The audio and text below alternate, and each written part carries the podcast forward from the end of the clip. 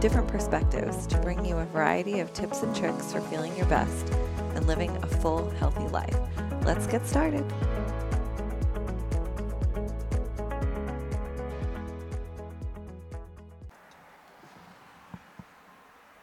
Hey everyone, welcome back to the Feel Better podcast, myself included. It's been a while. Um, I'm excited to be recording again, and today I've got a guest, Julia Karol, and it's a little bit of a stray from my normal content because it's about parenting and kind of deciding how and when to have a baby on your own schedule, which I think is pretty cool because I kind of did that too. Dave and I decided to have Wyland well before we ever thought about getting married or any of that stuff. So, cheers to that. Um, lots of things have been going on lately. We got a new dog. Her name is Roxy, and she's super cute. She's about a year and a half old, so still has like puppy energy, but not like chewing up all of my shoes and not having to potty train her and stuff. So that's been cool. And Wyland's been having so much fun. But what I've enjoyed the most is that she is a true walker. She loves taking walks. I'm used to a senior dog. Poor Julio, RIP. Can't talk about it, I'll cry. But Roxy walks. We walk. We get like 2,000 steps in on our morning walk. And I'm like, this is amazing. It's so fun to be able to take her, but also being out there with today being the first day of spring, my allergies are like, oh my God. So if I sound even more nasal than usual, that's why. It's rough, but I'll take it for all the pretty flowers on my hikes. It's just gorgeous and it smells so good. So, whatever, I'll live. Um, but I am going to be trying to do this more regularly. I'm also looking if anybody is looking for some quick cash and you're like good at the production part of podcasting, like really just kind of cutting it all together and editing. Probably take you 10 minutes if you know what you're doing. I would love to talk to somebody who wants to freelance and do that because I love the recording part and I just don't have the time or the energy for the editing piece. Um, but it would help me to be a lot more regular with this, which is what I want. So I've got some exciting guests lined up too. Next week, I'm actually, on Friday, actually, I'm recording with someone who has actually become a really good friend of mine, Jen from Jen Nutritious. Um, you've probably seen her on my stories. We're always getting our Erewhon smoothies together. And um, she has an insane story. Just, it's so good. She's so inspiring and she's so honest and raw, but she's also really fucking funny. So I think you'll enjoy hanging out with her as much as I do. Um, we'll talk about addiction and just kind of living life on your own terms, no matter how challenging it can get. She's got um, a lot. There's a lot we're going to discuss, so we'll get into that. But anyway, today's Julia. Julia is cool because she's a rebel like all of us. I'm always like, just do whatever you want to do. Like, don't worry or fall into those traps of like social norms. You don't have to follow the script you don't have to do things the way your friends are doing them or your family. You got to get really, really honest and clear about what you want to do. Life is so, so short, and you don't want to look back and have regrets because it just, you were worried about what people were going to say or what people might think. Because at the end of the day, it doesn't really matter. So, anyway, um, Julia is building a family her way. Along the way, she's asking anyone and everyone about how they can how they came to make the decisions they did regarding family life. So Julia actually has a podcast as well. It's called the Stork'd Podcast, and I'll link her info in the um, the notes in the the podcast notes. Um, she's opening up an honest, funny, raw, and earnest conversation looking at what creating a family really means and how it might show up differently than expected. Join Julia as she explores the concept of today's modern family on her podcast, Stork'd. Julia talks to everyday friends, family, neighbors, and experts sharing their own journey to define and create a family. When she's not hosting Stork'd, Julia runs a private investment firm which acquires, operates, and improves businesses at a crossroads. She loves supporting businesses to grow and evolve. If you ask Julia her role, she will say she is a mom mom, creative leader, warm friend, animal lover, and champion of alternative families. So Julia is in the perfect place because we're all those things too. Um, welcome, Julia. Let's get into it recording just because life got in the way. And I was reading your bio and your profile, and I thought this was such an exciting opportunity to like get back into it as a mom myself and someone who's kind of done things in my own way. I am really looking forward to hearing your story and sharing your experience and your knowledge with my listeners because I think so many of them are either just in kind of the stages of family planning or thinking sh- I should be doing these things right now that like that should that you know sometimes falls in there and isn't necessarily always the right path for everyone and I just love the ability to kind of take a step back and like rebel against that traditional path and do things your own way. So this is really cool. I'm excited. So welcome. Oh, I'm so honored to be here and I'm honored to be your first guest back from a hiatus. I think one of the most important things we can do for ourselves is give ourselves breaks and really like lean into where we are at any given point. And so I appreciate that you did that and that um, now we get to chat. So thank you.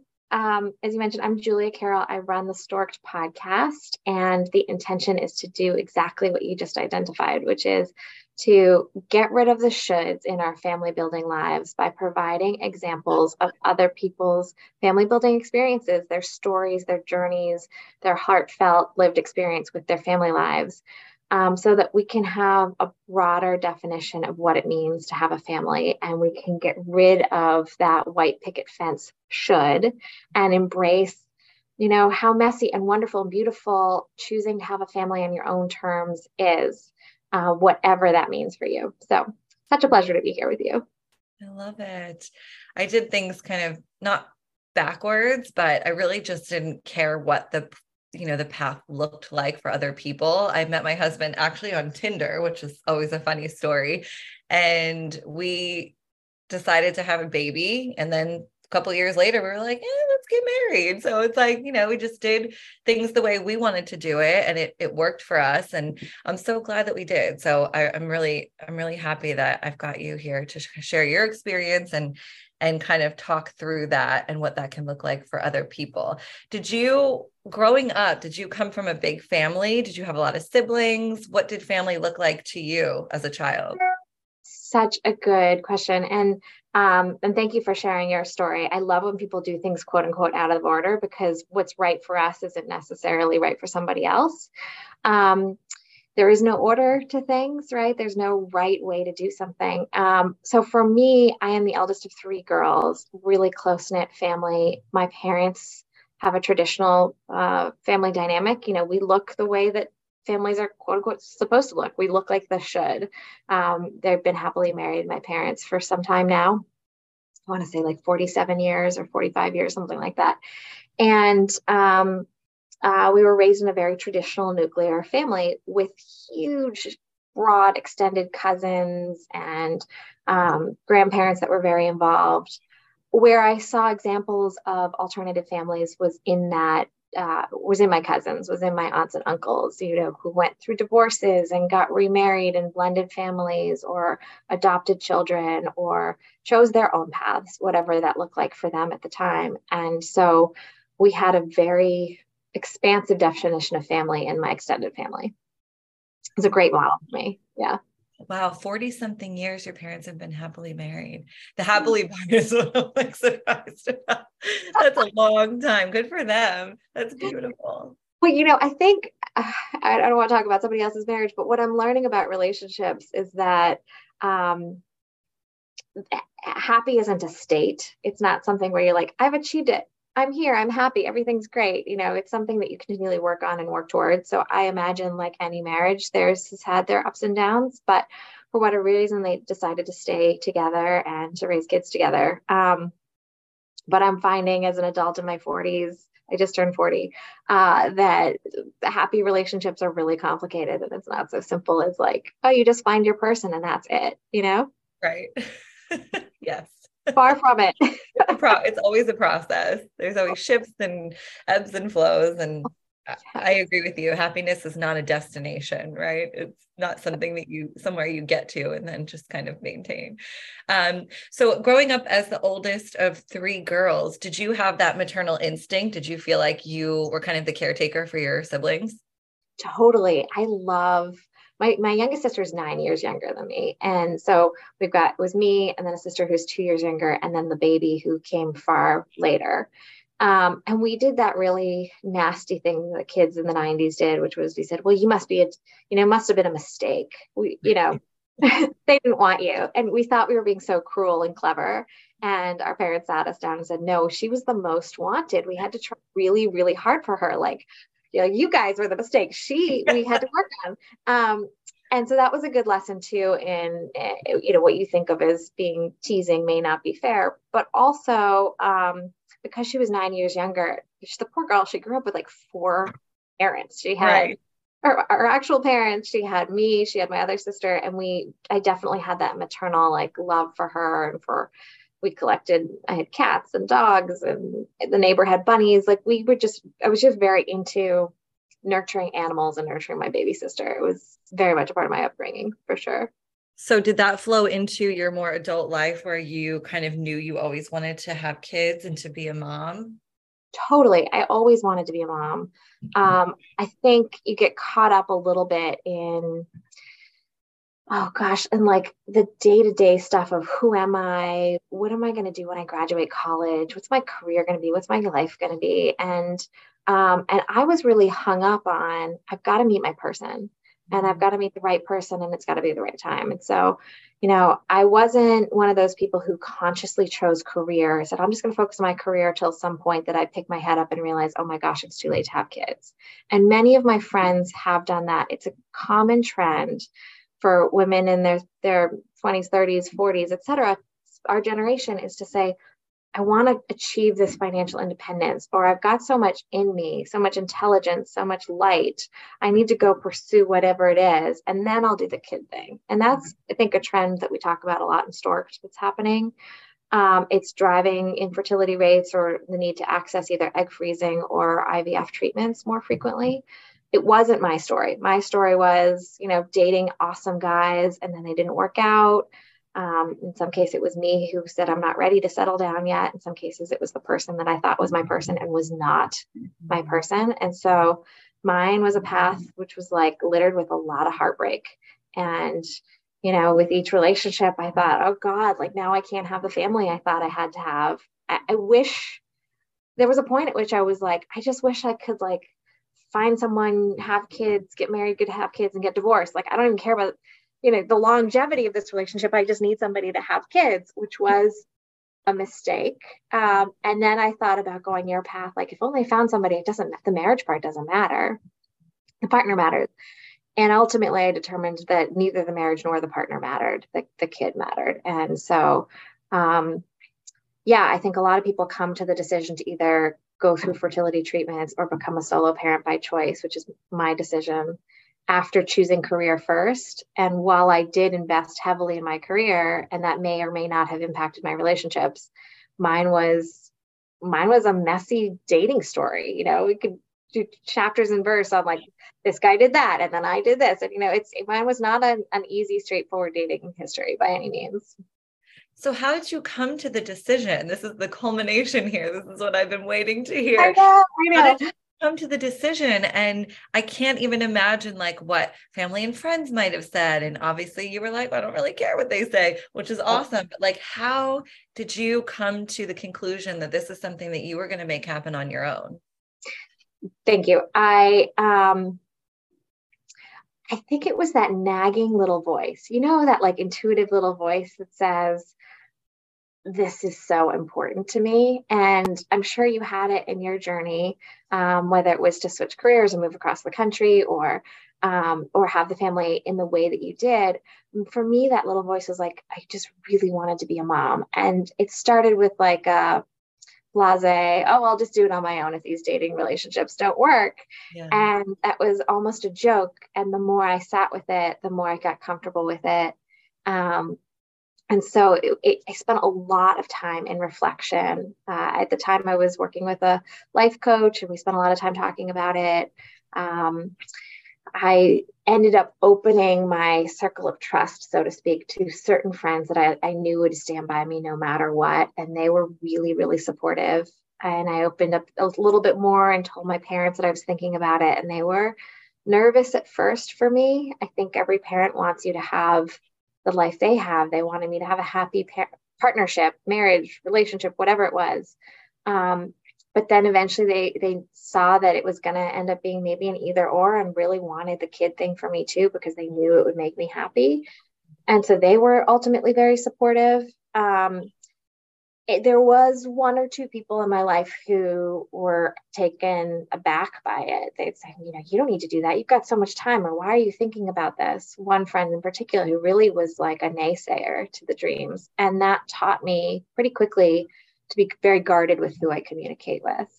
Um, in fact, I even had a doctor who was like, when I when I went down the egg freezing journey, one of my relationships was really headed south and i said i think i need to freeze my eggs. The doctor looked at me and said we, we really prefer you to do this naturally. Like as though right as though everyone has the choice to like get pregnant at home with a loving partner and it, as though that's the natural preferred path.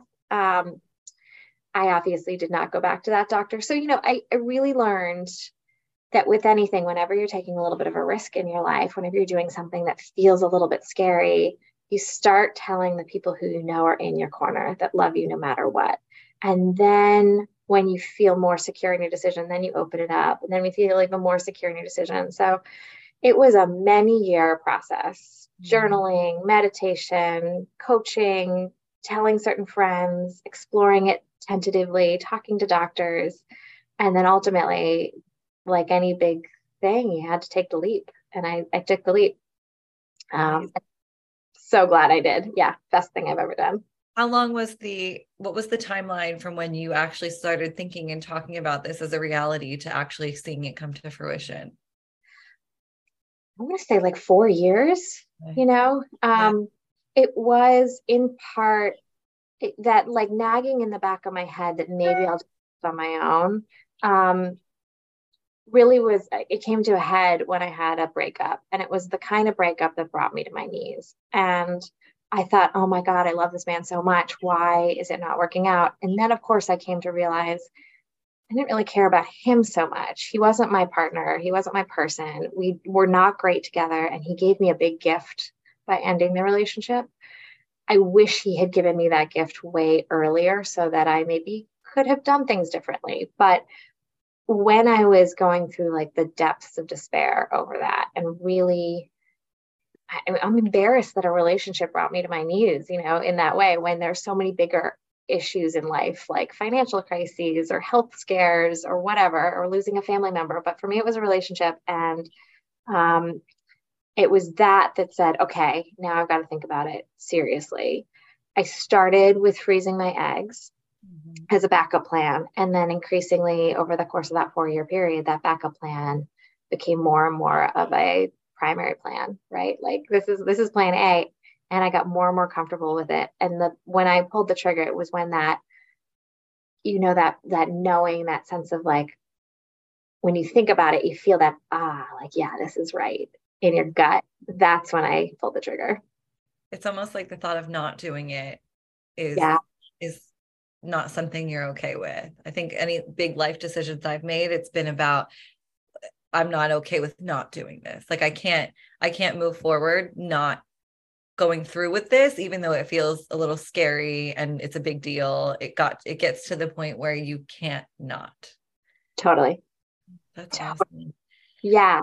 You, it, there, there's no other option. You just yeah. Have to. It's like you're just every fiber of your being, every cell is compelled to go forward. Mm-hmm. Um, and I think it's one of those really scary things, like anything, even if you have certainty, even if you have that gut knowing, there's moments when you go, Oh, I don't know if I can do this. You know, yeah. I, don't know. Did I make the right choice? Yeah. I remember what being like happening? pregnant or something and going, Oh, did I make the right choice? I'm like, well, yeah. I just spent all this time and money doing this. I definitely know I made the right choice, but I, I freaked out when I was pregnant. Oh my God, I didn't make the right choice. Um, so eh, that's not to say that anyone who's struggling with big decisions should hear and say i should wait to make my decision until i have certainty but for me i had certainty and then panicked yeah which i think people do anytime they're pregnant anyway so it's always this moment of oh my oh, gosh what is happening yes yes like uh, yeah, because you know your life is changing in some yeah. major way. Either good in the same way that I, I would imagine moving across the country when you're like, you know, got all your bags packed in the back of the car and you're driving through Arkansas or something, going, oh, what did I do? Yeah. Yes. But then you look back and you're like, that was the best decision I ever made. And I knew it in my gut. And I'm so glad that I pushed forward through that uncomfortableness. So, what was the journey like? I'm very curious to hear kind of how what the process was like. So, you you froze your eggs and then what happens next like how when you make this decision and to anyone who's listening who is thinking about this or maybe has frozen their eggs but then just did it like preemptively and doesn't really know what their plan will look like going forward what what was the next step for you? How did you kind of what was that process really? Yeah yeah for me um like anything when you look back and when you talk about it it's going to sound very linear because hindsight is everything, but at the time it was not linear, right? It was a lot of fits and starts and steps forward and steps back. Um, the egg freezing is the first thing I did, and I recommend it to anyone who can afford it um, because I think it buys you optionality. And so, whenever I talk to young women or people in their 30s who are thinking about starting a family at any point, whether they want to uh, focus on the career now, or whether they're still looking for their partner, or whether they're not even sure they want to have kids. I think mm-hmm. preserving the optionality, it is such a gift that science has given us.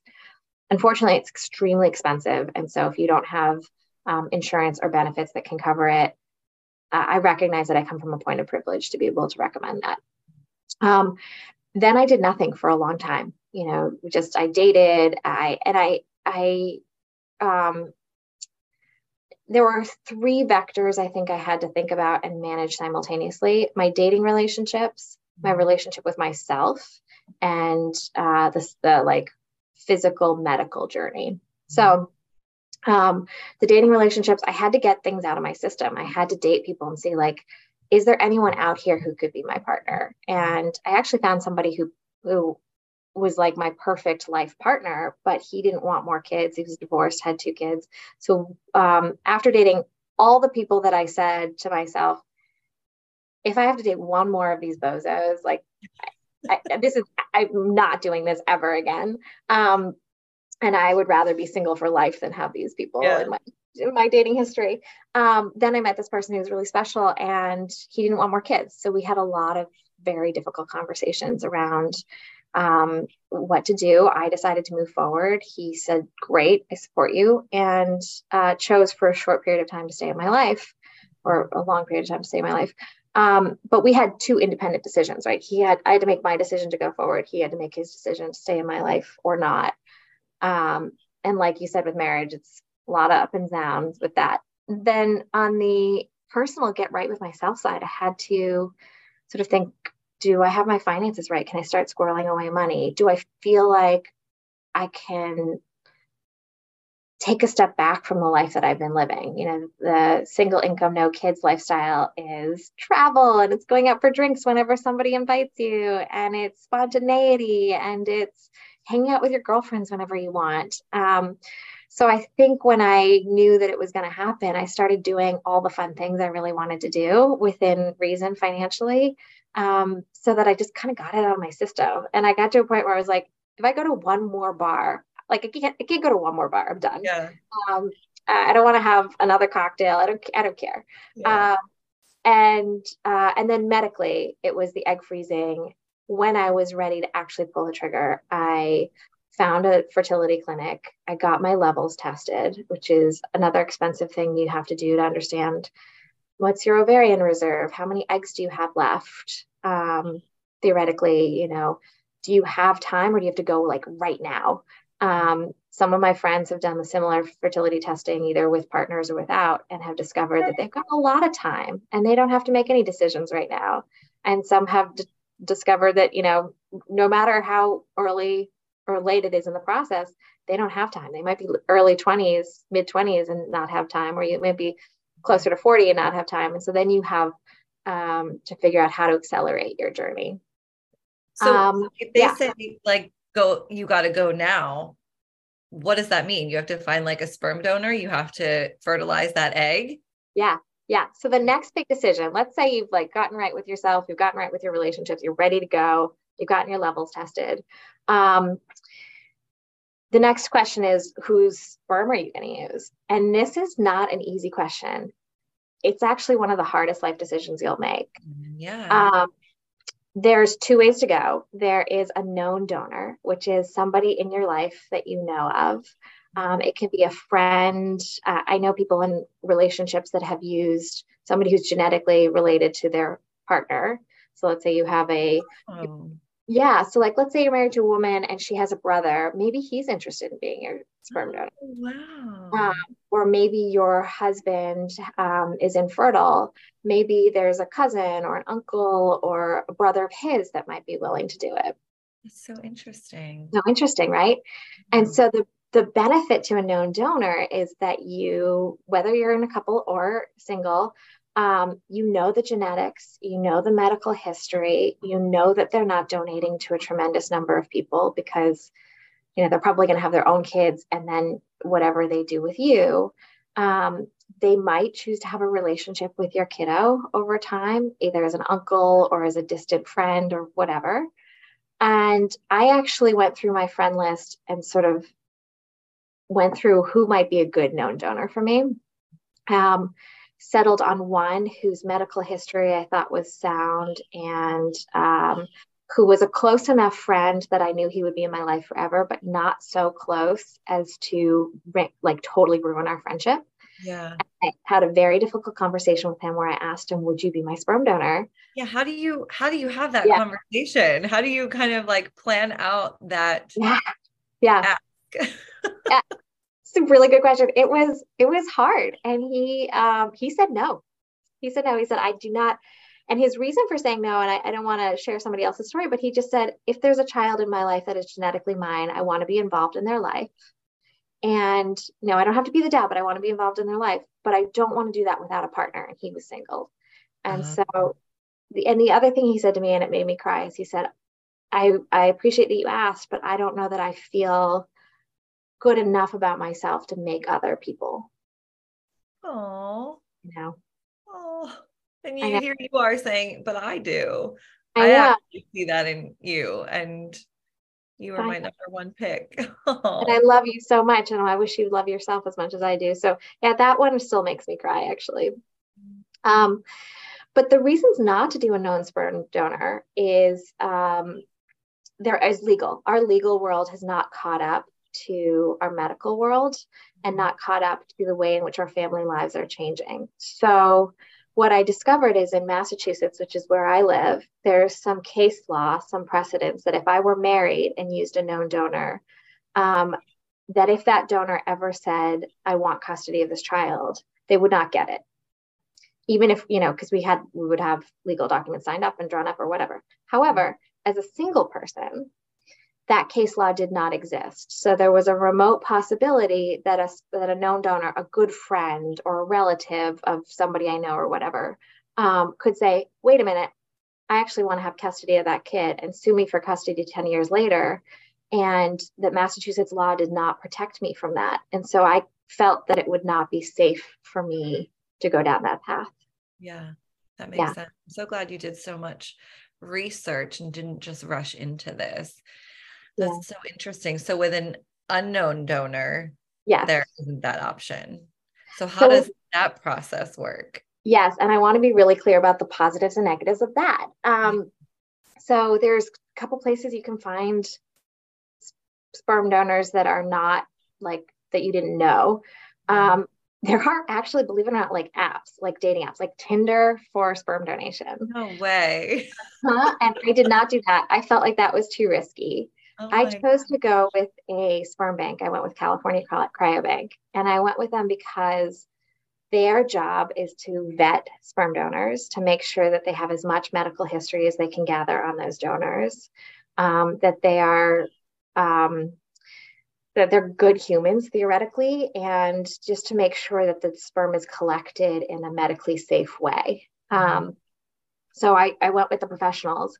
I'm really glad I did. However, after doing the podcast and like diving really deep into the sperm donation world, there are some complexities. Um, one is that there's not enough regulation in the US around sperm donation. So you can have a hundred siblings for your child if you know and there's some people who are trying their best to change regulation but right now um, the sperm banks will tell you that they, they cap the number of families that they work with but there's no cap to how many um, how many times a person can donate to other banks. So the same guy might be going to multiple banks. Your right. sperm bank might have a cap. The other sperm bank might have a cap but collectively you know you've surpassed your limits. Yeah. Um, they can also sell that sperm internationally. So there you run a very big risk of having a lot of biologically related siblings for your children that you didn't consider consider. Um, so do you look for someone who's like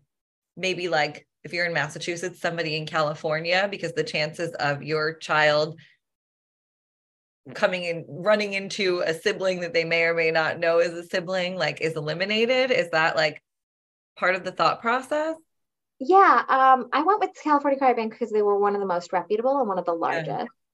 But yeah, you do run you do run the risk that your sibling your kids are going to run into their siblings and not know they're their siblings. Yeah. And that risk is especially risky when they turn, you know, 18 or right. 16 start dating.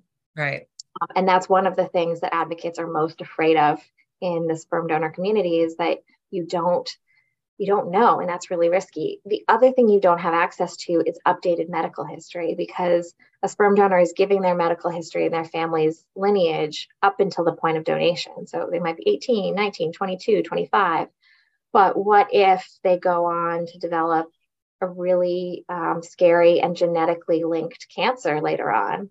Mm-hmm. Uh, most likely, you imagine your husband um, or your best friend who comes down with cancer, the last thing they're going to do is say, Oh, I'm going through this medical crisis. Why don't I call the sperm bank and let them know? Yeah. So you don't have access to full information for your child on behalf of their medical history. And that's really scary and not something I understood before using a, a, a sperm bank um, donation. Yeah. Um, so those are the, the, and then the other one is it's like the three, the three big areas of concern are the number of children um, that a sperm donor can produce, right. their medical history and um, whether or not your child can look them up and connect with them later on. And uh, some donors have remained anonymous. Some are not anonymous, but you they're not disclosed until your kid turns 18 and specifically requests information from the sperm bank. And whether the sperm bank has full information to provide is a question mark. So, um, it, to some extent, you know you want to know about me and my story and how i came to make the choices i made. But you start pulling the thread and you unravel that this is a really complicated system of uh, creating children. And it's on one hand i'm like so grateful that sperm donation exists because without it i would never have the greatest joy of my life. And on the other hand it's it's rife with complexity and it's emotionally raw and it's hard to navigate. And so, um, and there's no right answer, right? The two options I just gave you might one might be right for me, one might be right for you. You know, there's there's no right answer for this stuff. It's really confusing. Do you look back and are you grateful that you went with an anonymous sperm donor rather than the friend that you had identified? Now that you like I now that I have a child, I feel like my thoughts around my child are different than they were before. I had a I didn't know how I would feel about this child. And now personally, I'm almost like, oh, I wouldn't want somebody else to have any type of ownership over my baby. You know, I think about that like if it was me going from what I know now versus what I knew before I was pregnant. Are you do you ever think about like wow that actually i'm glad it worked out the way that it did? Obviously because you have your child of course and he yeah. would be the child he is without you know the process he went through but do you ever think back to that and think i'm glad somebody else isn't involved with this journey that i've created myself yeah. The answer is fun it's like absolutely yes and it's a mm-hmm. very selfish answer to say it that way um, what i mean by that is I'm spiritual. I think you are probably as well, based on that I've seen in your podcast. And I believe that it all worked out as exactly as it was intended. And I mean, if you were to meet him, he's like the best kid in the world. And I, some of that most of that is genetics. Like he just came out perfect. Um, and he came out like he's funny and he's gorgeous and he's smart and he's just like my best friend. Um, so thank God it wasn't anyone else because then I wouldn't have him.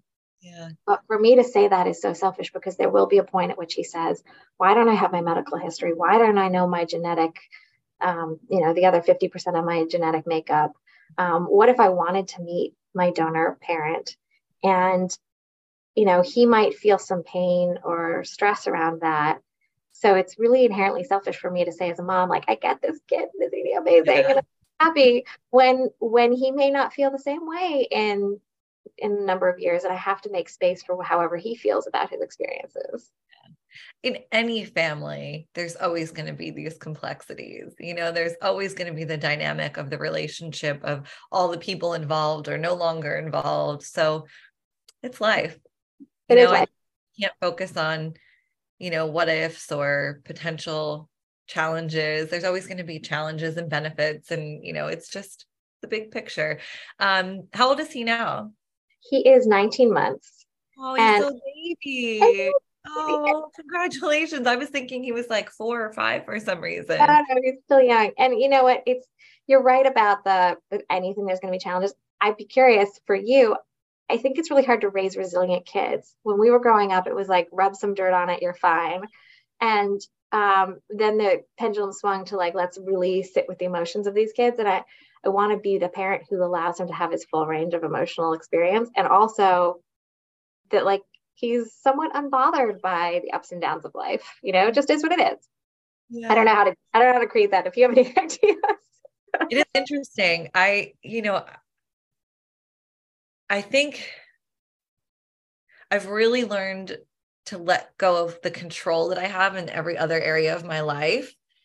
And I think just reading and doing research and looking at things in a different way than the way I was raised has been eye opening. And I find it, it, it works if I think about him as this small person with an undeveloped brain. So when he's acting out in a way where I'm like, oh my God, like I'm going to lose my shit. I need to walk away. I try to flip that and think like this is a small person with no life experience who doesn't understand what is happening right now, doesn't know how to regulate his emotions, doesn't know what he's feeling. All he knows how to do is whatever he's doing right now at the moment. That's just the culmination of these emotions and these feelings that he just doesn't know what to do with. My job is to help him figure out what to do with that. Like, how do I create that space where he can just experience that emotion? It doesn't have to mean anything. There doesn't have to be an action or a follow up or a resolution. Sometimes it's just you're having a moment. I need to model that that's okay and not react to your moment. And then we just move on, you know? Yeah. And I think that's what's worked for me because it's sometimes it can be challenging but i just i think the answer to that is that i try to remind myself that he doesn't know what i know. He doesn't have the experience to process this. So how do i just allow this to happen so we can get past it? Obviously in a way that he's not hurting himself or me or you know um but that's kind of what i've how i've led that process. I love that. I'm going to keep that in mind really helpful. not easy. No, it's never easy. Uh, it is fun. It is fun. And I feel like so many, and I'm sure people have told you this many times, but there's just so many different stages and phases, and everything is temporary. So, whatever you're experiencing that day, a week later, maybe something of the past, everything is just so quickly moving and changing and temporary. And it's just enjoy the ride.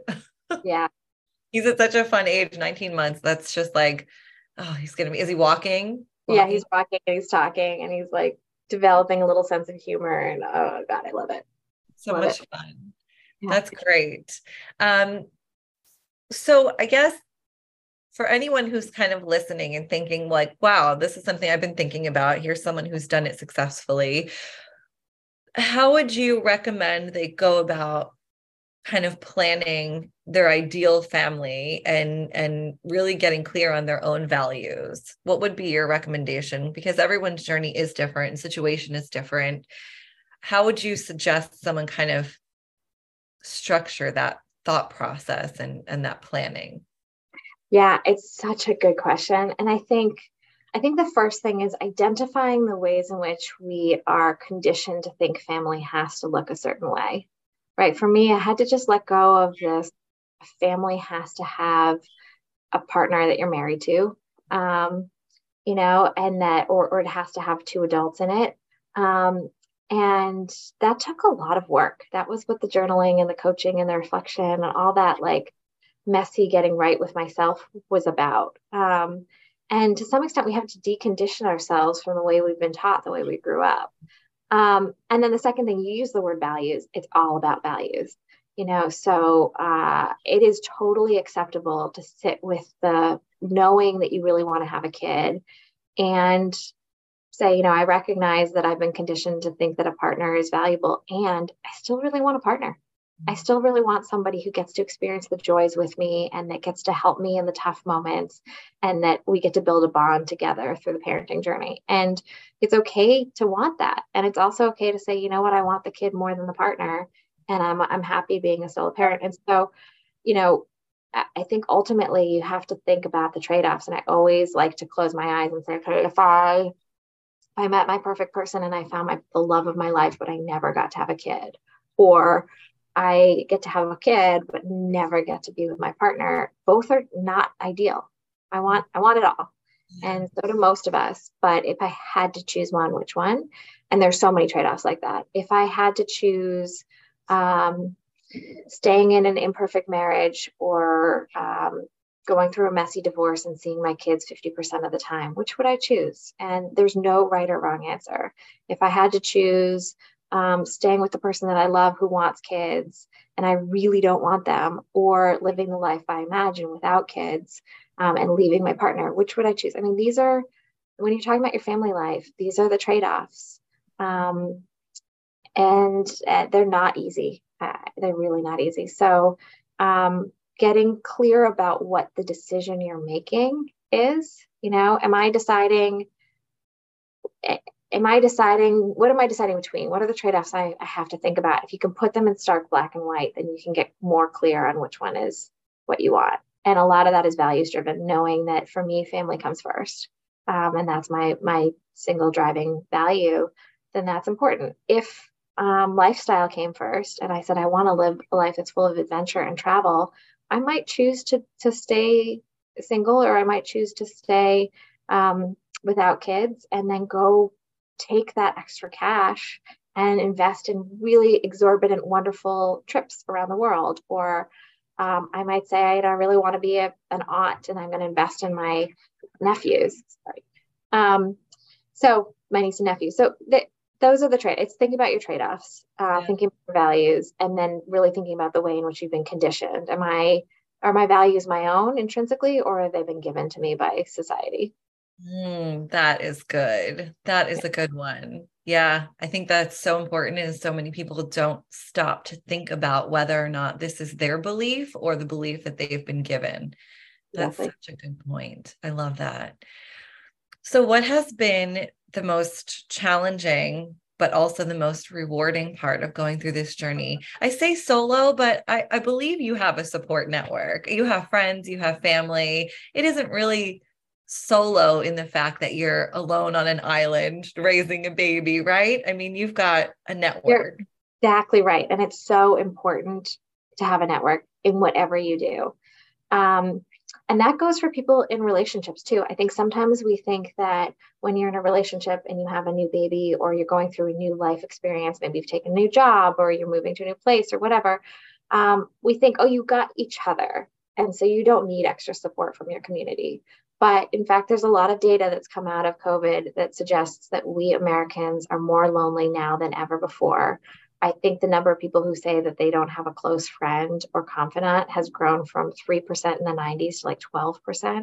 So imagine not having a single person in the world that you can turn to that's a friend or, or support person. Um, and the research is clear that that community is what keeps us healthy, it keeps us mentally sound, it keeps us like thriving. So whether you're a solo parent or um, you're in a partnership or whatever, you, you have to build your community. It's critical. Um, so that's the comment about community 100%. I also think when, when you ask about the question, um, what's been the hardest part? I think the hardest part is that there are rough moments mm-hmm. there, in anything. Parenting is hard, anything we do in life. Um, and trying to be really careful with my language because a lot of people will choose not to parent and they're not less than, and their life experiences are not less hard. There are hard moments in life, and uh, you kind of have to work through them.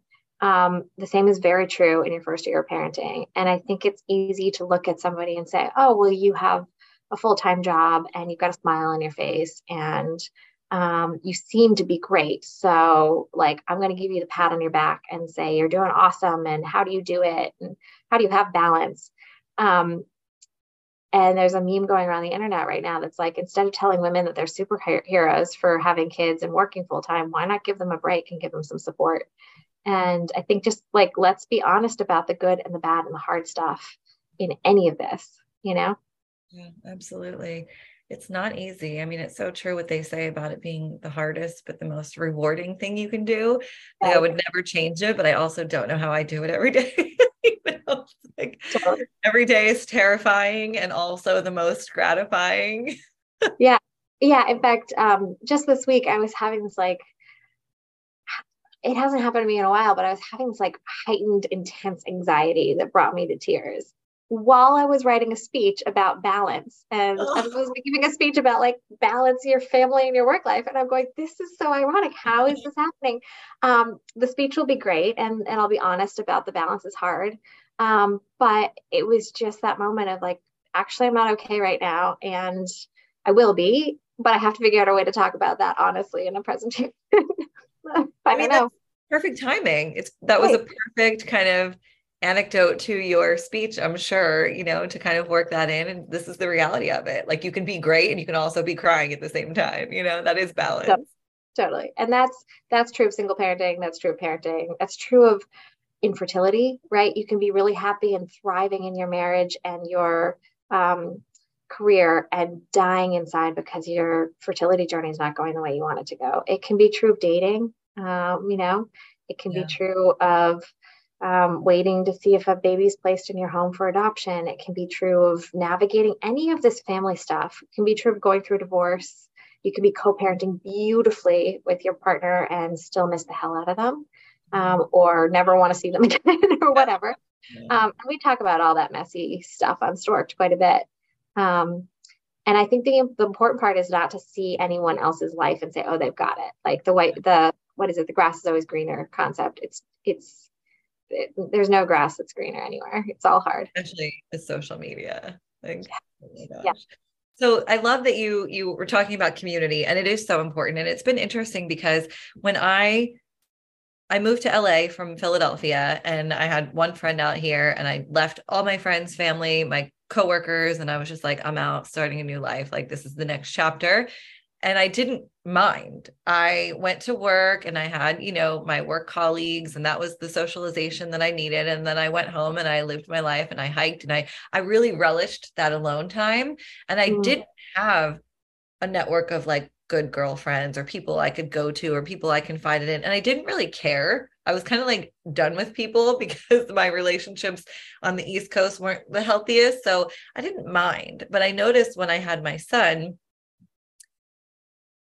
didn't really have so many people around me, you know, and I and I was okay with that before, but since I've had him, I've now created a group of these amazing women, some who have kids, most who don't. But these are people that like I really value in my life that I didn't necessarily have in the same way before I had my son. So it's interesting that you said that because it was almost like I cre- I, I was craving those relationships and I needed that not support because I'm more like, oh, I got it. I don't need anybody's help, but like just knowing that people were there if I wanted to go to Pilates or get coffee or just send a couple voice messages back and forth or share a funny meme on Instagram or go to brunch. Like it's just, I have such a more in-depth network of close relationships now and that's only happened since i had my son. So it's interesting that you said that how community is so important whether you're you know doing it solo or you're doing it with a partner just having that outlet of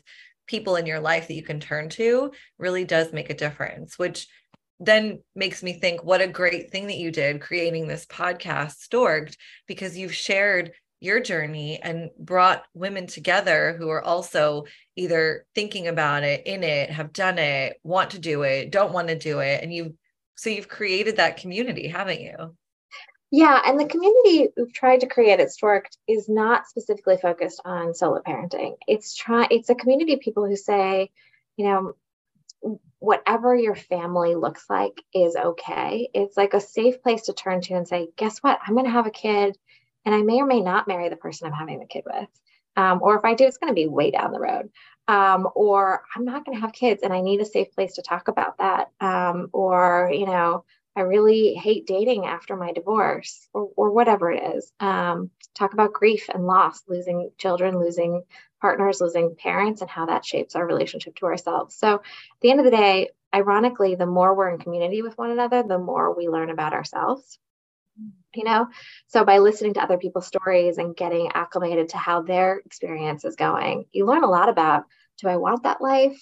How do I feel about that? Or how does that reflect on my own experience? I don't have the experience of moving across the country and rebuilding community. But when you talk about that, it's so relatable and I can learn a lot about myself and my needs and my where my heart is just by hearing your story. And that's the beauty of all podcasts, you know, is that you get to hear first person narratives that make you feel in connection and in community with others. Um, it's really special. It's a it, what makes the medium this tool so incredible, you know. It is so true. I definitely come away from, you know, I'll take a walk and listen to a podcast, and I always come away with such a different perspective on things or just clarity and new ideas and just an appreciation and more compassion, I think, for other people and hearing their personal stories. Um, where can everyone find the podcast? I can't wait to go listen to some more episodes. Yeah, so it's Stork'd and the um, it's S T O R K apostrophe D. Um, and it's wherever you listen to podcasts. So definitely Apple, Spotify, all the good big platforms, YouTube, etc. We also have Instagram, storked underscore podcast. Um, or on Facebook, there is a website. And when you're on the website, go ahead and sign up for the newsletter. Um, it's a place to talk about all family building experiences, pull in a lot of news articles and things that are very current and relatable, and then also to announce new episodes. So um, definitely more of like a blog style newsletter.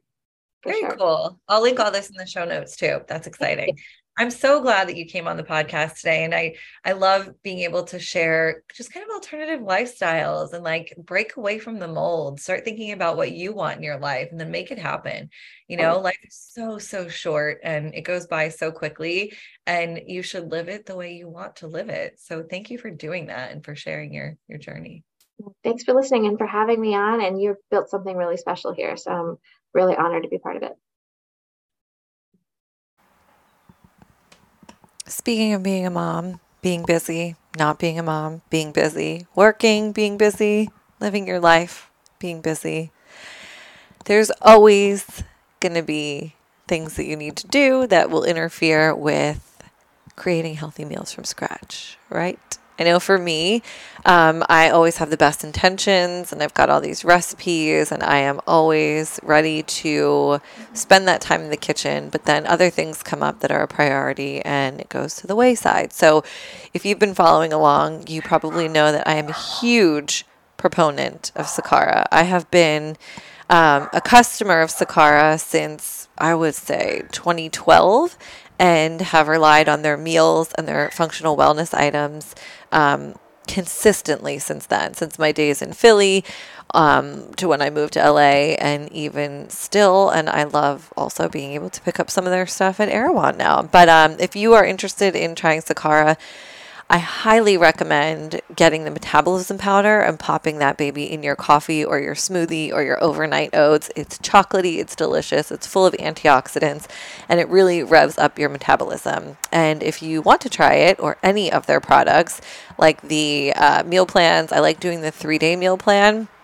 I feel like um, those three days really help me kind of stay in that healthy mindset that I want to be in without having to do the work. So I take those to the office with me. I like to use the breakfast for dessert because I'm not really like a sweets breakfast person or much of a breakfast person to begin with. I like to go right to the lunch stuff, but I love those um, breakfasts for dessert or even like a midday snack around like five o'clock when I'm still at the office. So um, get yours and use code XOHWK like Holistic with Kristen, XOHWK, and you'll get 20% off your first order. So, highly recommend, busy or not, Sakara is going to be your best friend. Thanks for listening, and I hope you enjoyed the show. Be sure to rate and review, and also follow along on Instagram at holistic.w.kristen, and I will see you soon.